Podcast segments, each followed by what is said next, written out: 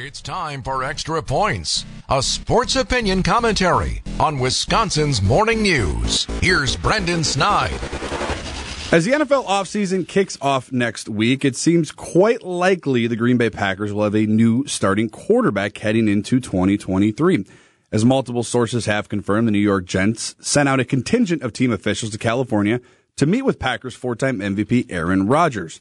Those who traveled, general manager Joe Douglas, head coach Robert Saleh, and even included owner Woody Johnson. You could say, according to one of my favorite movies, I guess you could say things are getting pretty serious. Yes, things are getting pretty serious. And as I sat on my couch last night, endlessly scrolling through my Twitter feed in search of an update, I pondered this question. What is head coach Matt LaFleur thinking? Are coach and general manager Brian Gutekunst on the same page? My fear here is they are not, based on words spoken by both of them, and I'm curious what that could ultimately mean for the future of Green Bay. By all we know, based on his own words, LaFleur has wanted 12 back each of the past few seasons. We have had to go through this.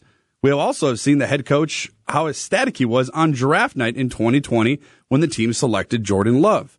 Bottom line, my opinion is LaFleur is widely split on his feelings, which might not be a good thing. I need my head coach all in on one side of the spectrum while maintaining the same vision as the general manager and front office. LaFleur knows what he has in Rodgers, right? It's safe, it's comfortable, 13 wins in back to back years. But at the same time, he's also very likely excited about his future with Jordan Love.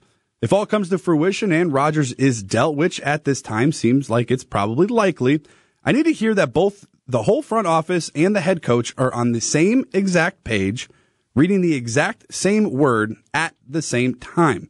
If not, look out, Packers fans.